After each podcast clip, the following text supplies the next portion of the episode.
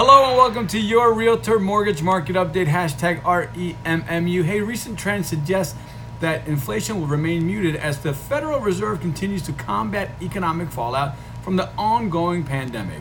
Now, the Consumer Price Index, CPI, which measures inflation on the consumer level, came in at 0.6% in the month of June.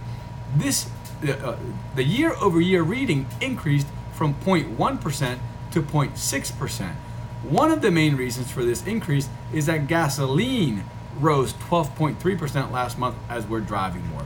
In other news, the Aspen Institute reported that one that, that out of the 110 million people living in rented households, one fifth or 23 million could be evicted by the end of September for their rent due in August. 31% already know they probably won't be able to make the payment. And for more information on this incredible story, check out the link in the comment section below. Also, other news CoreLogic reported their loan performance insights today, showing that 6.1% of mortgages were 30 days or more delinquent, up, to, up from 3.6% last month. Those seriously delinquent, meaning 90 days or more delinquent, remain at 12%.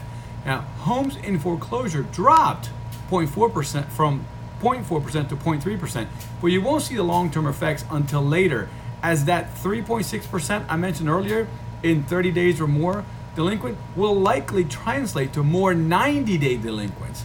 The foreclosure drop is likely due to forbearance, which has given people a lifeline. And let's hope that this lifeline does not turn into, as the old saying goes, kicking the can down the road.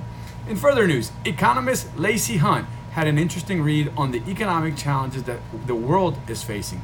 93% of the world's countries are in a recession. So there is no one country leading us out of this. This typically results in a longer and deeper recession. Additionally, countries have incurred a huge amount of debt to combat the pandemic. Debt is now 260% of the GDP. So each dollar of debt generates only 38 and a half cents.